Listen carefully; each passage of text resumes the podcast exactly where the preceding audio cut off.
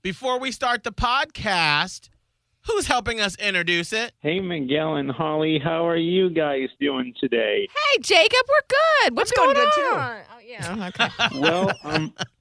Well, I have a question for you guys. If you guys, because I just listened to your most recent podcast just recently on Wednesday. You know what it said? It said when our contracts are up. So tell me, Miguel Fuller, is this true or what? Is what true?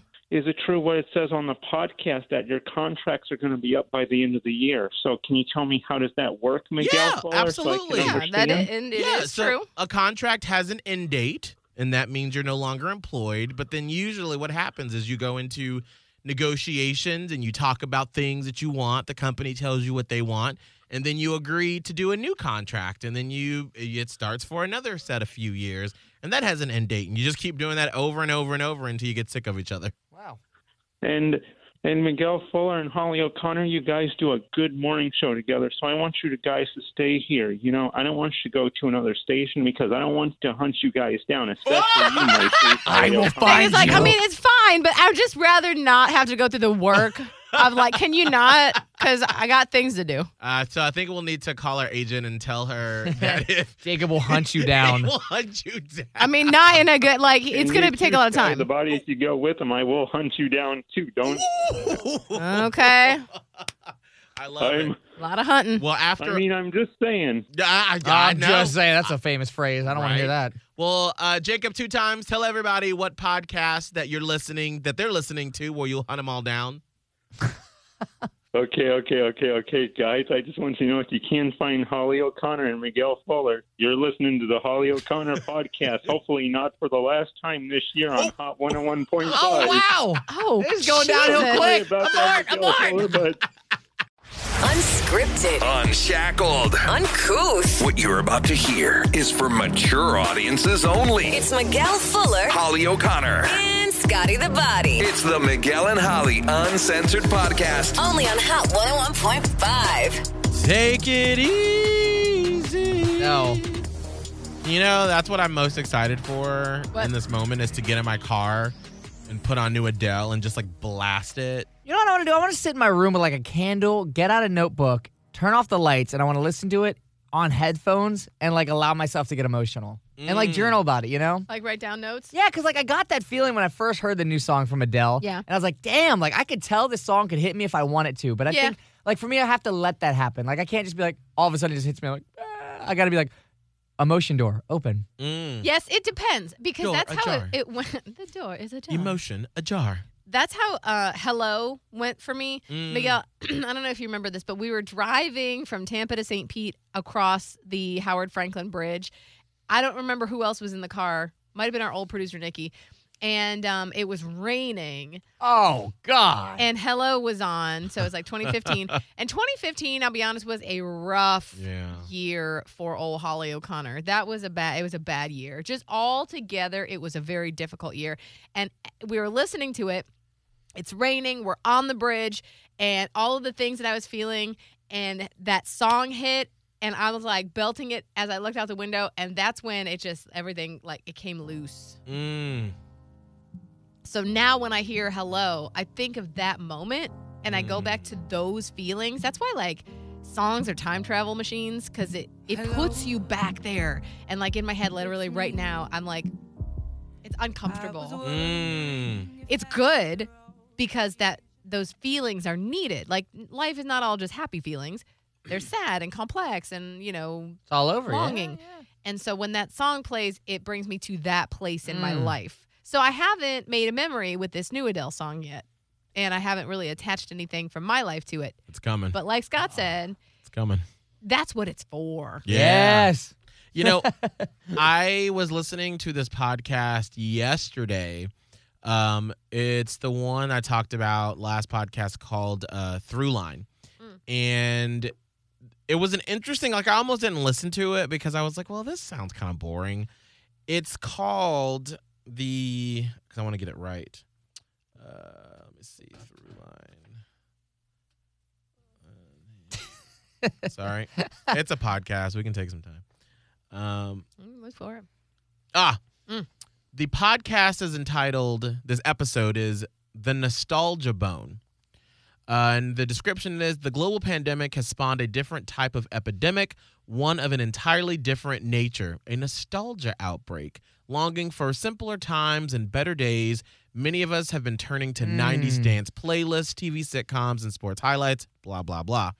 So I was like, that sounds interesting, kind of. And then I had, listened to everything else for the day. So I'm like, well, let me just put it on. Yeah.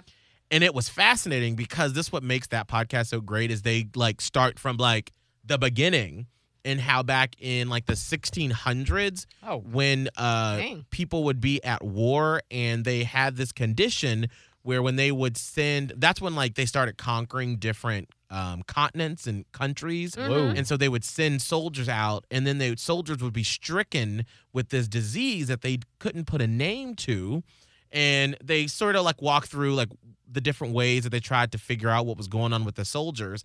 But what they realized, it was basically homesickness. It was an emotion. Yeah. And how they were longing for nostalgia, for things that were home. And so, to circle back to Adele and to music that you felt, we in our society and as humans, not even just America, but as humans, don't give enough power to emotions and what they can do, because even before they could even put a name to what it was, they thought it was a physical ailment. So when these guys were homesick and they couldn't get out of bed, stereotypical masculine answer, right? They would be like, well, how can we physically fix it? And so they would use leeches or bloodletting and all these other things to fix it, but it was an emotion. It was a powerful emotion they felt. And so that's why, because I sometimes have thought this in, especially being in radio and what we do, and we interview a lot of artists and we see how people feel so just connected to artists. And it's an artist writes a song like Adele did with this new one. She writes it out. It's meaningful to her. Mm-hmm. She records it. They press upload, and it's the world just changes all of a sudden because of that one thing she did. And I'm like, well, why doesn't that happen to us? Why can't we be rich and famous like Adele and superstars? But because we say words that we do evoke emotion, but it's very literal what we say. Whereas a song and music and the sounds, it creates something different and unique for every person that you hear. Yeah. And so that's why when you said that, and I thought about that nostalgia podcast about we don't give enough credit to emotions and as a human race. Well, that's which is so unfortunate. This is the consequence of having lived in the masculine for so long. Right. And I mean, that's why the feminine is dawning. I have a little fun. Little snivel. The feminine is dawning because we've been living in the masculine too long, and the masculine shuts down the emotion because the masculine is the doing and the the conquering and the light, and it's active, whereas the feminine is dark. It's sort of mysterious. It's passive. It's being instead of doing. And feeling. And because long ago, the men then decided, we don't need that. You don't realize life is a balance. You have to have both. And so I think for so long, we've been living in that masculinity that we haven't been able to access the femininity. And men and women need both. Right. So it's finally, we're starting to open ourselves up more to the feminine, which is only going to heal us. And that's where artists, I think, hit that sweet spot where they kind of merge or bridge that gap between the feminine and the masculine, because music is so universal. Right. It's going to make you feel something whether you want to or not. And so that's where I think music is sort of transcendent beyond that masculine-feminine chasm.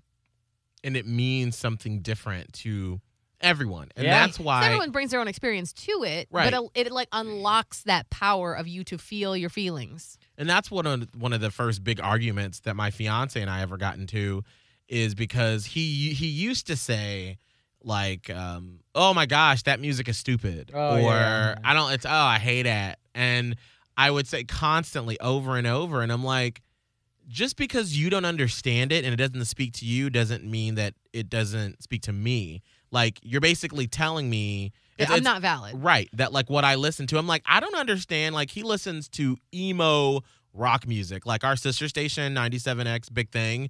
Like, as soon as they announced it, I sent an email. I was like, hey, can Abe get tickets? Because, like, I'm not going because that music doesn't speak to me. I don't connect with it. Yeah. And he loves it. And, like, whenever I'm not around or if I come home and he's doesn't know I'm there and he's doing something he has music on, I'm like, girl, what you going through? Like, why is this music so sad? But then...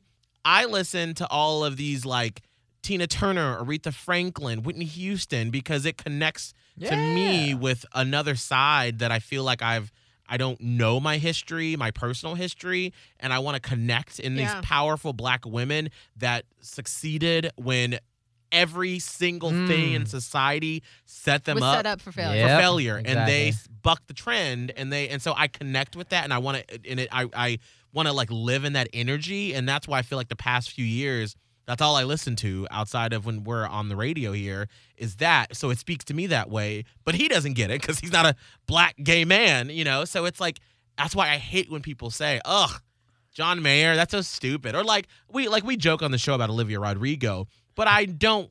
I joke because it's slow. But, like, I know if you are in that, like, 18 to 25 or technically any age, if it speaks to you, if you're going through heartbreak or you've been through that heartbreak and you're like, that bitch gets me. Yes. I would never put you down for it and say, oh, my God. I'd be like, I don't want to hear it. But you could listen to it. In that way, and I totally get it. Like, as a person who's not living in that heartbroken world, I have less of a desire to listen to it. So when I've heard it for the 300th time and the other three songs that she's put out are basically the same thing with a different tempo, and I'm not in that world, I'm like, because I'm not in it. Right. It's not for me in this moment. It's not for me, but that doesn't mean it's not super valid for you. If she had come out with that shit in 2015, I would have been like, thank God. You someone betrayed me. I knew that you never. It's an interesting conversation because how do I want to go about this? Someone very close to me has bipolar disorder, and with his different moods, if there's like a swing towards one way or another, that's going to be for a whole different podcast because it's so interesting. I always can tell when there's about to be a shift because of the music that he listens to. Oh, whoa. Always. So, like, for a good portion of the summer, he was in, like, let's say the Guardians of the Galaxy 2 soundtrack. So it's like... Is that more upbeat? More upbeat. It's, like, older, like, some of, like, the 70s and 80s, like, upbeat poppy rock tunes. Like, Brandy's such a fine girl. And then, I can't stop this feeling. Like, that one. And that is a great soundtrack. Yeah, it is. So it was, like, and every time he showers, that's what's, like, blaring. So I'm like, okay, I got this. He's like singing. I'm listening. I've already said who it is, my person. Sorry. Surprise. I was like, is it your cousin? It's my cousin. I can hear it when he showers. It's my person. We won't get into all that right now, the details of it. But the point of the music, you can always tell. And I find that's interesting that it's linked to mood. So I would say maybe about through the month of late August into all of September, the music's shifted. We're not listening to Guardians of the Galaxy 2 soundtrack anymore. All of a sudden, and I personally can't stand this when he gets in this. He's in his James Taylor mood. Oh, that's like... I don't even know about James Taylor. Like, that is like some... My grandma loves James Taylor. Is it like folksy? Yeah. It's like folksy blue and jeans. Very like feelingsy. And it's like then you've got like the James Taylor, Carole King like duets. And it's just like a very emotional and sort of sometimes it's really sad, but it's very real. And then I can tell that we're heading into like, a little bit of some downward passion. And I'm like, when I start to hear James Taylor in the bathroom, I'm like, all right. So it's been James Taylor for a while. That. And then literally yesterday, it was not James Taylor. I'm trying to think. I have to think what it was because I was like, wait a second. It's not James Taylor. What was it? It was because early, like in the spring, it was Dua Lipa. That was fun. That is a fun. But yesterday, what was it? It was something different, and I can't. As you think about it, let me tell about James Taylor. Oh, I never knew anything about James Taylor. Who, what, or what a James Taylor was. What a James. What a James. Until Abe was telling me that growing up, he doesn't like James Taylor because he always associates it with his mom listening to James Taylor and cleaning. And it was like any time he would come home on a Sunday from hanging out with his friends and it was blaring from the house, he knew that it was like, it's cleaning day. Fuck, we gotta clean the house. Right? See? The association's great. Right? So anytime he hears it, his body tenses up and he's like, I gotta clean some shit. Fuck. Get the mop. No! Not cleaning! I hate you, James! And it's like a lot of older people do like James Taylor's. That's why when he plays it, I'm just like, and I never would like, you know, make any type of fair or anything about it because like that's what soothes his soul and his mood in that mood. Mm-hmm. So yesterday, and I'll think of it at some point later in the podcast and I'll just blurt it out. But it was more upbeat than James Taylor, and so I'm like, oh, okay. Okay, we're out of our James Taylor. We're moving on up. So let's move out of that. So I think it's fascinating, and you can see it with someone like him whose moods do fluctuate. Right. And like it's good. He's not like in this wild swinging mood phase right now, which is great. It's just like a little bit of an up and down, and so you can just tell because. And it's not just for people with a possible mood disorder. It's all of us. When you are heartbroken, you want to listen to Olivia Rodrigo. You want to, if you're, you know, going through something, maybe you want to listen to Adele. When I was also, this is the last story I'll tell because I feel like I'm rambling now. I heard Shut Up and Dance. Come on. Walk the moon. And I was at a stoplight. It came on the radio the other day. And I was like, yes, turn this up. And I have such a positive connection with that song. Because when it was 2015 and I was just in a black hole of despair, sorry, it was, and I was like, Adele was it. I would listen to Shawn Mendes' Stitches and be like, needle and a thread, gonna wind up dead. And I was like, oh, God. Walk the Moon came out with Shut Up and Dance. And it was pretty much the only thing that would make me smile at that time. And when I would hear it in my car, it was reassurance that life was still good because that song, whatever the chords and the lyrics and the with their voices, it hit my soul different, and it was like a little reminder. I have it. Hey, wake up from your depression fog for just a minute because you're gonna get through this. You're gonna get through. This song exists, so it has to come from somewhere, and. It did it. It was like the one thing that I would like hold on to sometimes. It was so powerful. So powerful. Let's go down this train. I like this. Hold on. We had to wait for the McDonald's ad to play. That's the video. Really like McDonald's. Yeah. You hear that? It's like Angel. Just keep your eyes on me. I said you're holding back. She said shut up. That beat. You're like, okay, I can be happy too. This reminds me of going to USF. It's like the song when you went into orientation. This is what the orientation leaders would walk out to, and I was just joining. To me, this reminds me of that time because we had just started working here. Yeah. And I just remember there's probably a video, I think, of Nikki was our producer at the time. Yeah. And you were. Building.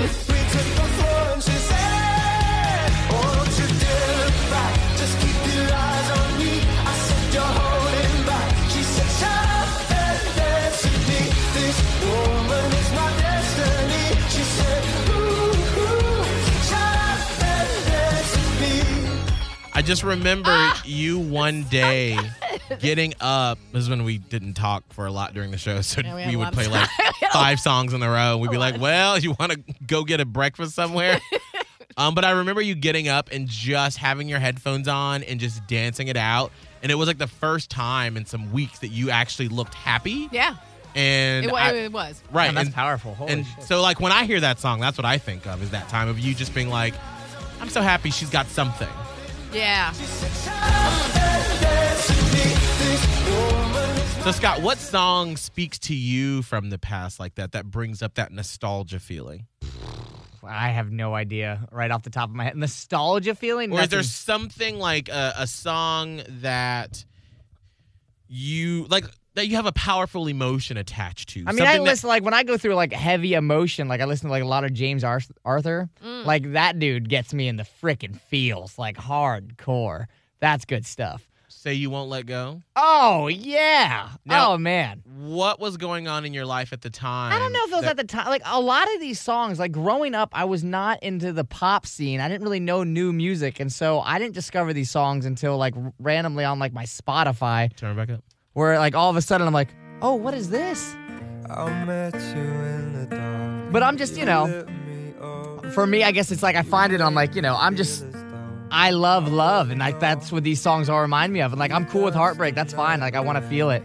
But mainly it's like, you know, songs were an escape for me to actually, like, show emotion, feel the emotion, understand the emotion. And then, like, you know, have songs like this is like, oh, man, it just, I can't wait.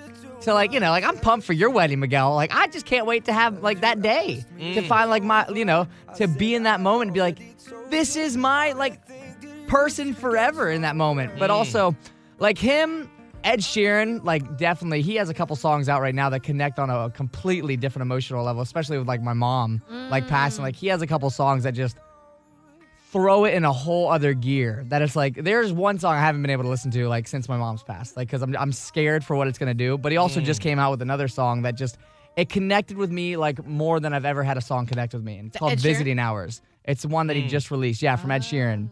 And the first time I heard it, I was like, I literally had a moment of just, like, everything stopped, and I was like, holy shit, this is, like, everything I would want to put into words, everything that I'm feeling, everything that I could possibly express is in this one song.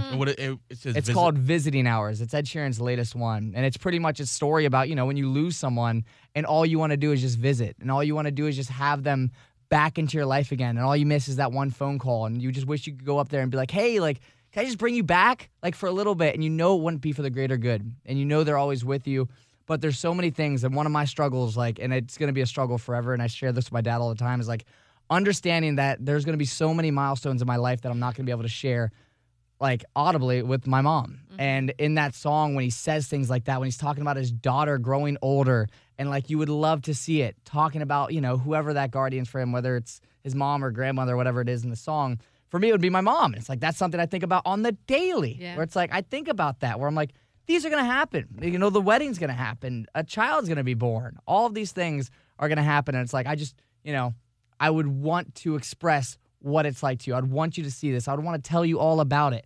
And when he said that in the song, I was like, to hear it as beautifully sang as Ed Sheeran does, like, oh, man, to a whole other world. Like, that song, and there's another one, Supermarket Flowers. Like, we've played that on the podcast, like, years ago. I remember. Yeah. I remember that. And that's the one, like, I can't listen to, like, currently, because it's just like, that song was my reality.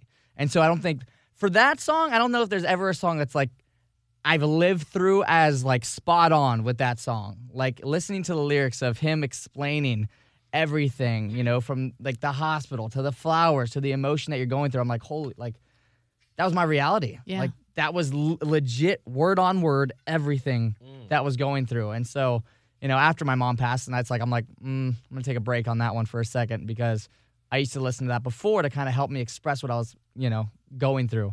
And now it's like, oh, wow, okay, well, that's a spot-on representation of what actually happened. To him.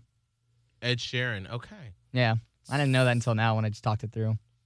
That's why I feel like for you, because you are such a happy-go-lucky, you encourage others, that I feel like as your friend, like, not even what we do for a living, I have to, like, stop you and say, like, think for a second, like, reflect, because you're such a, like, I gotta go. The next thing. Right, and I'm like, wait, hold on. Let's take a second, and it's okay to pause and just reflect and just think about what you've been through. Because I told you this the first time I ever met you, I could tell, and I told you that first time, I was like, you are an onion, and, like, you have so many layers that need to be pulled aside to get to the core. Yes. Because so many people I've met in my career that we have, that I thought had potential. That, well, hold on, let me rephrase that. There are people that want to do this job that I had the sense of they are one-dimensional. Mm. That I'm like, that's a person that doesn't feel deeply and that they can't connect. And to do this job, you have to be able to, like, emote. I mean, and really do the job. Right. And there has to be something there for people to say, I identify with that person. And for you, I could tell that there was something there. Because by that time, you had, like, a pretty, like, easy, like, white boy from a nice Florida town. You just were about to graduate college and go into this career. And I'm like, there's something else there. And I felt it on that fucking car lot, you know, what, 3 or 4 years ago. I was like, there's something there. Yeah. And then as we've gotten to know you and we've sort of dug away. And that, there is, and let me tell you, Scott Tavlin, there is so much more that is there that you haven't realized and that you haven't touched, that in your career, I hope that you go deep and you find some of that stuff that's there, not even just for your career and, like, relating to people, but you come to peace and terms with on your own. Yeah, but that may not be for right now. Right. Oh, exactly. Mm. That's why I said in the future, because you're not there. You still got the present stuff that you have to deal with right now. Yeah. Things come to us when we're able to, when it's our time to deal with them. Right. Ooh. Yeah. I to hear that, I have no idea what that will be or what that looks like. But, you know, obviously it's slowly evolved until this point. Like, I like the person I am now because, you know, the experiences and people that I've met that have allowed me to kind of, you know, take a layer back. And there's actually, you know, like, I just think about a couple experiences that I've gone through. Like, when I first went to college and I met a couple people that just opened my eyes to new people and understanding different walks of life. Mm-hmm. And I thought about that the other day when I was like, you know, I don't know what the conversation was, but understanding, you know, how to put yourself in other people's shoes and understand that it's like, whoa, like, I was so just, like, I had no idea before I actually moved to Tampa of, like, just how many different types of people there are and to be accepting of all of it. Yeah, and, like, I'm like, that's okay. It's just, it's so crazy to see, like, how these little moments kind of add up and, you know, slowly it's just, it's building and building and building until now where it's like, you know, I'm pretty happy with who I am, and it's just interesting to see who it's going to slowly evolve into in the next couple of years. And we all keep evolving. Yes. We all, I remember I used to try to think about, like, what would a 30-year-old Miguel look and feel like? What would a 40-year-old, a mid-30-year-old? And I could not imagine that I would be who I am, because there are things that have popped up from my past that are affecting me now that I had no clue were had like taken root inside of my soul and my personality. And so it's not until, like, things happen in your life that it brings it up and you're like, oh shit. So when that happened to me back then, that's what that means now.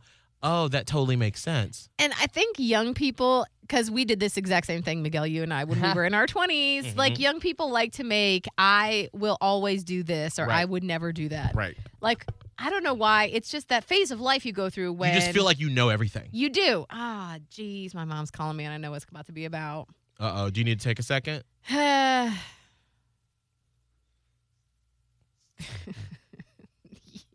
you want, go ahead. Yeah, go ahead. Go ahead. No, we'll keep going. The point is that, you know, when you get older, you realize you broke all that shit. Yes. You said you were never gonna do. It's true. I mean, one of the things that I said when I remember I was 17, my freshman year of college, and one of my first boyfriends that I dated back then, and he was in his mid-20s. He was like, by the way, I was 17. My birthday's in August, so I was 17 for 2 weeks. Oh, okay. College. Then I turned 18. So just so we know, nothing shady was going on. But I was like, I will never hook up. I will never drink. I won't go to clubs. I won't do this. Mm. And he would just sit back and be like, okay. Yeah, look at how that turned out. Okay. And then, like, years later, I saw him at a club in Savannah where I had a cocktail in my hand, and I was talking to some boy that I had just met at the club, and I was like, well, see how those never statements worked out for me when I was 17, 18? Mm. Not so much. Yeah, I try to, like, that whole phrase, like, never say never. Well, I mean, it's just kind of, it's shown time after time that things continue to, like, just change, and I'm like, Okay, well, I'm walking back on that statement, which is completely fine, but it's funny when it happens. You're like, that's why that's a thing. Like, never say never. That's what I mean. When people talk like that around me, I'm like, anything could happen. I mean, there's a lot of life left to live. Right. Let's not, count it out just yet. Like, it could happen. If it does, it's okay. That's why it's so hard. Like, sometimes in my friend group, we have, younger people that'll come in for a little while, and they are, I think this and I think that and blah, blah. You're so sure of yourself. And I'm just like, okay, boo-boo. But then, I remember being that age. Yeah. And I'm like, well, let me live my life. You lived yours, so don't put my shit down. This is where I stand. And so I try to, be like, well, yeah, girl, you get it. You do that thing. If you need some advice or some guidance, I'm always here. I don't know everything. I don't know a lot of stuff, but I can help you feel your way through it if you feel like you're stuck or you're at a crossroads. You've said that same exact phrase to me. Oh, what did you do? What was it again? You do you, boo, but just know. Yeah, especially since we've lived together, and so I feel like I've been a part of your life personally and professionally for the first part of it, and so I've seen you make decisions, and I'm just like, do it. You need to experience it. But that's where I understand where parents come from. That's what I'm about to say. Yeah. It's going to be so difficult. It's hard. It's so hard. Because it's one thing for you to watch Scott, who is not even your flesh and blood, right, do these things. Then the child that you birthed and spent so many years, having to worry and stress about, and then you see them making decisions that are bad. Mm-hmm. Yep. Because that's what kids do. Yep. Right. And we just be like, oh, no, this is going to end bad. Mm-hmm. And just shut up about it. Yeah, it's just you see, it's I can see all the steps happening, and all I can do is say you do you, boo. I am here to help in whatever way you want my help. I will not volunteer anything, but if you need it, I am here for you. Yeah. Support is all that's needed. That's right. So one of the songs that really connected with me, no surprise, a John Mayer song. I just remember hearing the song for the first time, and I'll sort of walk through. God, even when I hear the first chords of that song, it just takes me back to high school.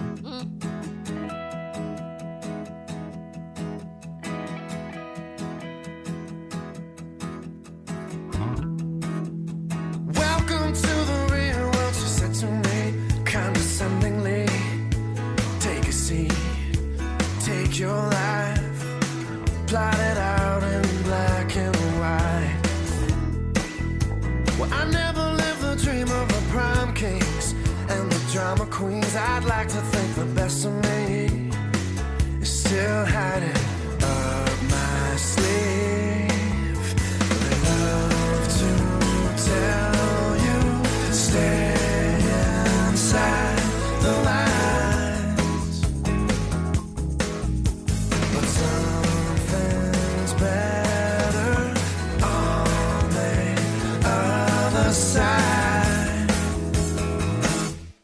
I want to run through the halls of my high school. I want to scream at the top of my lungs. I just found out there's no such thing as a real world, just a lie you got to rise above. So when I heard that song, at the time, I was living 2 hours away from my high school. My mom, my grandmother, super poor. I was living with my grandmother in a one-bedroom old folks' home where it was a 55-plus community, but I was there with my grandma. Mm-hmm. Slept on the couch, had all my clothes in a bin. I went to this high school where it was just very top of the line or upper middle class school. And I always just felt less than through middle school, through high school. And I was always just I am just a piece of shit. I'm not smart. I was in special ed. I had no money. I was I'm not, why am I here? I mean, there were times where I thought about suicide because I was just literally, I compare nothing to these kids. I have no future. I don't even, how am I going to go to college? How am I going to pay for it? Yeah. I don't know how to do any of that stuff. And it just, every time I looked at my future, it just looked bleak. Yeah. And it just felt like the beginning of my life was so shitty that I was like, how can I move past this? So when I heard this song for the first time, I was like, I can actually make something of myself. I don't have to trap myself into these thinkings of what I'm thinking I am. I'm thinking and putting these labels on myself, but no one else is thinking that of me. I can rise above it. Like, mm-hmm. I wasn't the popular kid. I wasn't the best dressed. I didn't have anything. I had to ask for help for everything at that time. And so when I heard this, I was like, oh, there is another side outside of high school. Ah. And I just remember when I heard this song, this was probably like a prayer of mine. When I used to pray back in the day, I used to always say, Lord, please don't let me die in high school. That's interesting. Because I used to say, I don't want to die miserable. I was like, I want to experience success, happiness, love, because everything around me was just shit. And I used to say, Jesus, please don't let me die in high school. I just want to know what it's like to feel accepted, to feel a part of something, to feel love. And this song, No Such Thing by John Mayer, just helped me realize that there was something else outside of high school. Gave you something to hold on to. Yes. Yeah. And so that's when I started to, like, create a blog where I'd put, like, here's my 20-year plan. I want to own a magazine one day. I want to buy a TV and radio station. I want to own a corporation, a production company. Mm-hmm. And that's when all these dreams started to form and when I really started to harness on my work ethic and my passion and what I didn't know was my creativity at the time. But what I've learned since then is I was very creative. It just works in a different way. Yes. But that song did that for me. So that's why when people trash John Mayer, I'm like, but you don't know. Part of that song saved my fucking life. Yes. But that's how powerful music is. Absolutely. Yeah. Man. Absolutely. So, with that being said, I wanted to actually get through some questions that you asked. So, we'll if we like have long conversations like that, we'll just try to like pick them out. Let's see. Pick out questions? Yeah, pick out questions and do at least just one. Yeah. I got time. It's Friday. I got a lot of listening to do. I do got some stuff to do, but I'm going to say I got to pick up Abe in a little bit. Yeah, I got to bureau, but all right. Oh, man. This is interesting. This is from Grace. Okay. She said, and by the way, this is from the Miguel and Holly fam / Platypus Posse group that you can find on Facebook under the Miguel and Holly Facebook page. Indeed. How did you guys determine your radio host style individually and as a morning show together?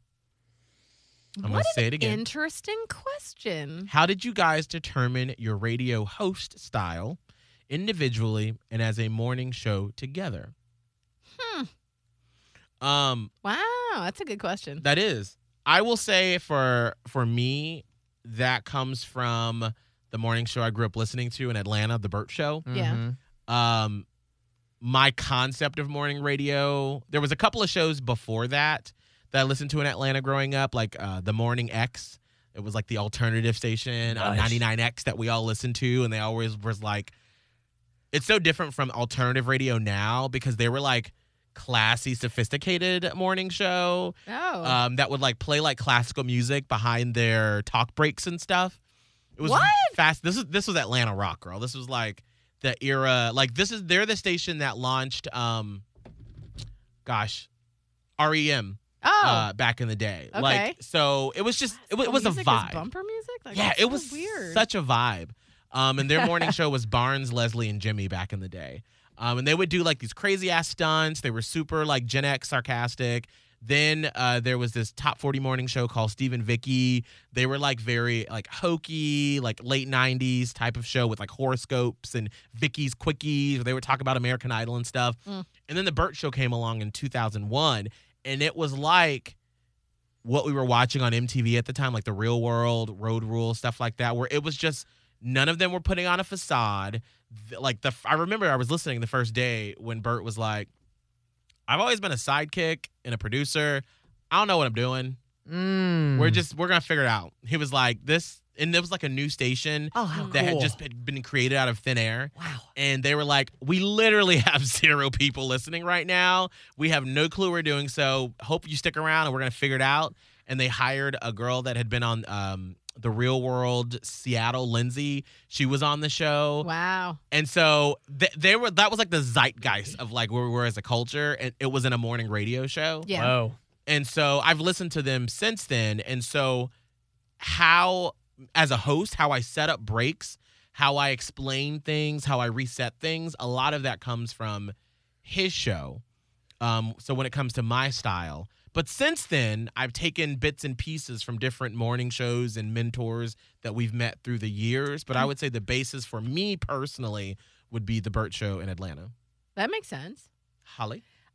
It took me a second, but I realized, okay, see, I didn't start in radio thinking I was going to do a morning show because I think even still when I started in radio, I was still a little bit, I was still a little shocked to find myself there.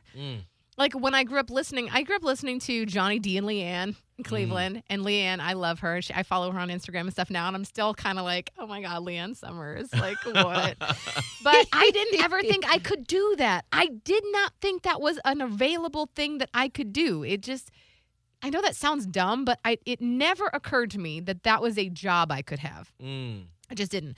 So then when I actually got started in radio and after I graduated college, I started my... doing a midday show on a couple of different stations. And what was the question exactly? It was, how did you guys determine your radio host style? Radio host style. Mm-hmm. Individually and as a morning show together. Okay, so radio hosting style. Now, keep in mind, I was not doing a morning show. I was doing a midday show in which you don't have a lot of time to talk. We all know that whole thing because you just basically talk in between the songs. And that's what Scott does now on Hot 101.5. That's right. Does the midday show. Ding. And so it was supposed to be, quote, unquote, companion listening. And so I always just figured it's my job to be as memorable as possible in between the music to try to make you smile or laugh or feel not alone. And at that time in my life, I was so impressed and awed by Dane Cook. I know, just whatever. Mainly it was the Harmful If Swallowed album that he had out. And so literally I stole his delivery style. My on-air delivery was Dane Cook. That's where I got it from because it was so funny to me. The way he delivered his line, the way his delivery, his cadences, to this day, I think I still use a little bit of it. And so Harmful If Swallowed, and I think the next one was Retaliation. Those comedy albums totally shaped who I was as an on-air personality because it wasn't until 3 years ago, y'all, that I even realized who Holly O'Connor is. Oh. So I had to do something, and I was just so... I loved Dane Cook. He was so funny and so witty and so sharp and quick. I was like, if I can do that, I got it. So as an individual radio personality, I totally based my entire thing on Dane Cook. And I did that throughout my entire solo career. And when I got to morning radio, since, again, that had never really been a job that I thought I could have, I didn't have like what Miguel had. Like I was never at any point tracking or paying attention to morning show delivery or bits, or I didn't know how it worked. I had no idea. So I started with Kramer that we talk about sometimes, who we talk about sometimes, and I didn't know what I was doing. And so he basically typecast me into one of the members of the Burt Show that Miguel just talked about. So he decided I was the Melissa of the Burt Show. I didn't know who the fuck that was. Like, who's Melissa Carter?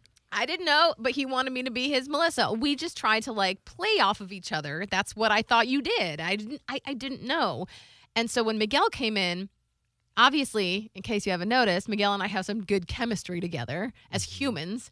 We call each other radio soulmates. And so I think Miguel, us being friends, shaped how we do this show. Yes. Like, I don't do comedic delivery like Dane Cook anymore. I do sometimes think I do, by the way. So if you ever listen to Dane Cook, I sometimes, especially if I'm angry, I go into Dane Cook mode. But the way that we host the show is based on a mutual respect and friendship that came from us being friends. Absolutely. That's what I was going to say, that as a show, that has evolved. Yeah. Because when I first started as the lead person who's like opening up the breaks and whatnot, the main the first host, right? Or whatever. Because when I first started doing it, I was with our other co-host Mandy, who we worked with in Panama City, and I knew for her, like, because she wasn't used to being like number two. It was before Holly, you joined us. Yeah. And so I sort of, at that time, was listening to a lot of Elvis Duran in New York. Mm. And I'm like, he's got like 18 people in studio. So he's just got to like, I always said that at that time when I was hosting that I'm just a train. Like I just keep on going, just plow right on through. Gosh, yeah.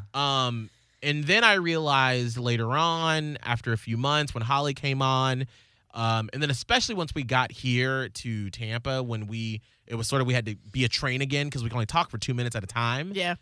That I'm like, my brain just doesn't work like that. And for me to be the best that Miguel Fuller can be as a talent, I need a second.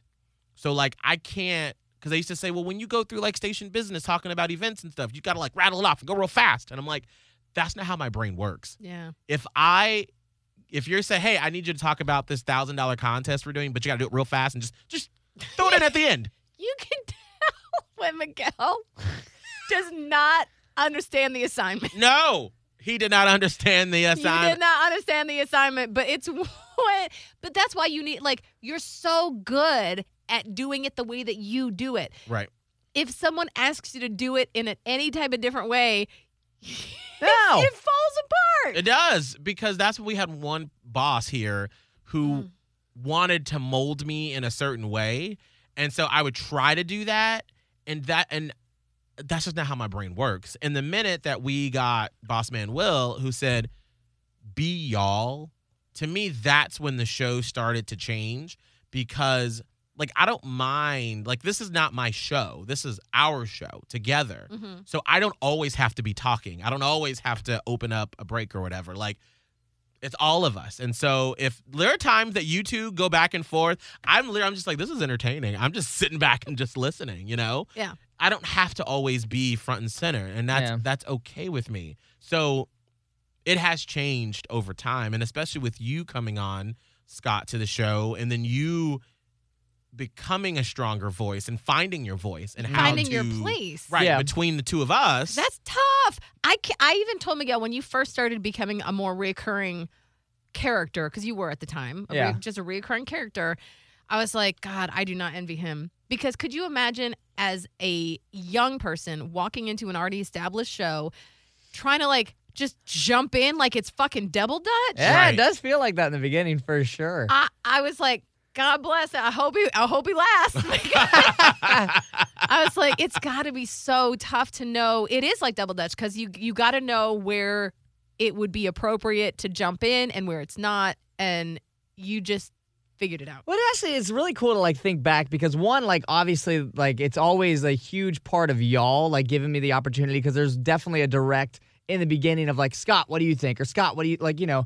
Pulling me into the conversation, which was a great way to like lead. And I know a lot of other hosts wouldn't do that. Like it's you know, you just know there's definitely shows where it's like it's not as trusting to bring in that new person. But also it's really cool to like think of, and I think, you know, I try to explain to a lot of people is like having that mutual trust, like when it's like the conversation's just happening, and it doesn't feel like, oh my gosh, we're putting on a show. It feels like, all right, we're just chatting about this one topic, and it's like we know. It is just, it's so cool to see, you know, I think back to myself 3 years ago when I was just in this room and I was just watching. I had no idea what was happening.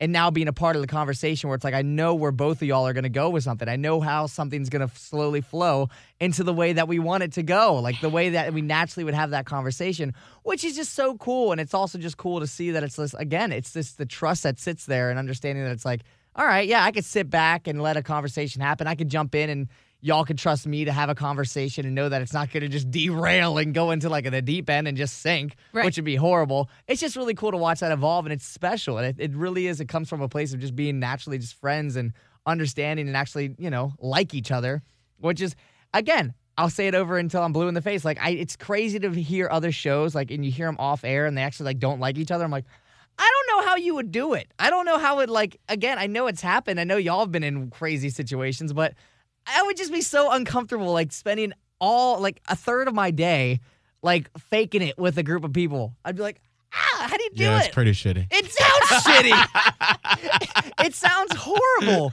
because it's like so much. It would just feel like literally exhausting. And I know y'all have experienced it. Good work. Yeah. It feels exhausting. So it's like, again, it's always that gratitude of like, it's just so cool to walk into like the first actual radio show that I'm on and have that established trust and that just good friendship sitting there instead of walking in and be like, all right, I'm just trying to survive until I get to the next step. It's like, no. I generally enjoy just having the conversations. It's just fun. And I think, Jana, if that's what I was going to end it with on the YouTube, Holly, you want to read her comment? Can you see it? Yes, I can, but I'm not sure what it means. I think being humans. Oh, got it. I think being humans is what makes your show the best. Sorry. Yeah. My brain went. I think being humans is what makes your show the best, which sounds easy in a way, right? Like, you're like, okay, we're all humans. We're not trying, like, we're just all being human. But you don't understand. Like, it's different because there is this vulnerability that needs to happen.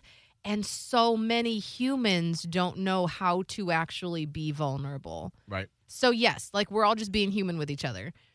But we know we're safe. And I also think, too, no, that's okay, Janet. She was like, sorry about my English. I'm like, no, I just, my brain had a mess up. I apologize. And I think that part of it for me is once we got past one boss that we had where I felt like we had to be perfect, that there couldn't be any mess ups on the air. Okay. And by the way, whose idea of perfect? Right. Exactly. Right. Who sets that bar? And you will never reach it. Right. Well, and to me, once I realized that I'm imperfect, Holly's imperfect, everyone is imperfect, but what makes, what I figure for me a good host is how to, when we do mess up, point it out, laugh at it, and then keep going. Yeah, as your friends would. Right, and not let it derail the show. Like, yeah. I mess up all the time. I say stuff wrong. I mean, just today, I got the artist wrong. Or like I Wiz Khalifa. Right, I said Wiz Khalifa because on my paper, I was like, oh, that's Wiz Khalifa, but I didn't like read it. I just thought. Yeah. And so 4 years ago with another boss, I would have said, we need to redo that. We need to like dump it, and we need to like, I can't have me saying an artist on our radio station wrong. Yeah. But then over time, I realized that like, you listening, half the time, you don't know who the fuck we're playing. Like, you're like, I know the song, but I don't know the artist. And so radio people get this thing in their head where they're like, you've got to say everything right. Ha! And I'm like, how bland and wallpaper that is. But you know what? After that, like, that was what, all of 7 seconds that we laughed at the fact that I didn't say the right person. Yeah. You said his name correctly, and then we moved on. I bet you there are so many people now who know what that artist's name is because of that. Yeah. Instead, if I just said it correctly, then it just would have gone in one ear and out the other. Yeah. And so that's why I've learned through time to embrace those mess ups. Embrace the imperfections. Exactly, because it makes us human. So I think that's what Janeth was trying to say, is that those moments like that, those are way stickier and stick out than if we just did it all perfectly. Oh, yeah, that'd be so boring.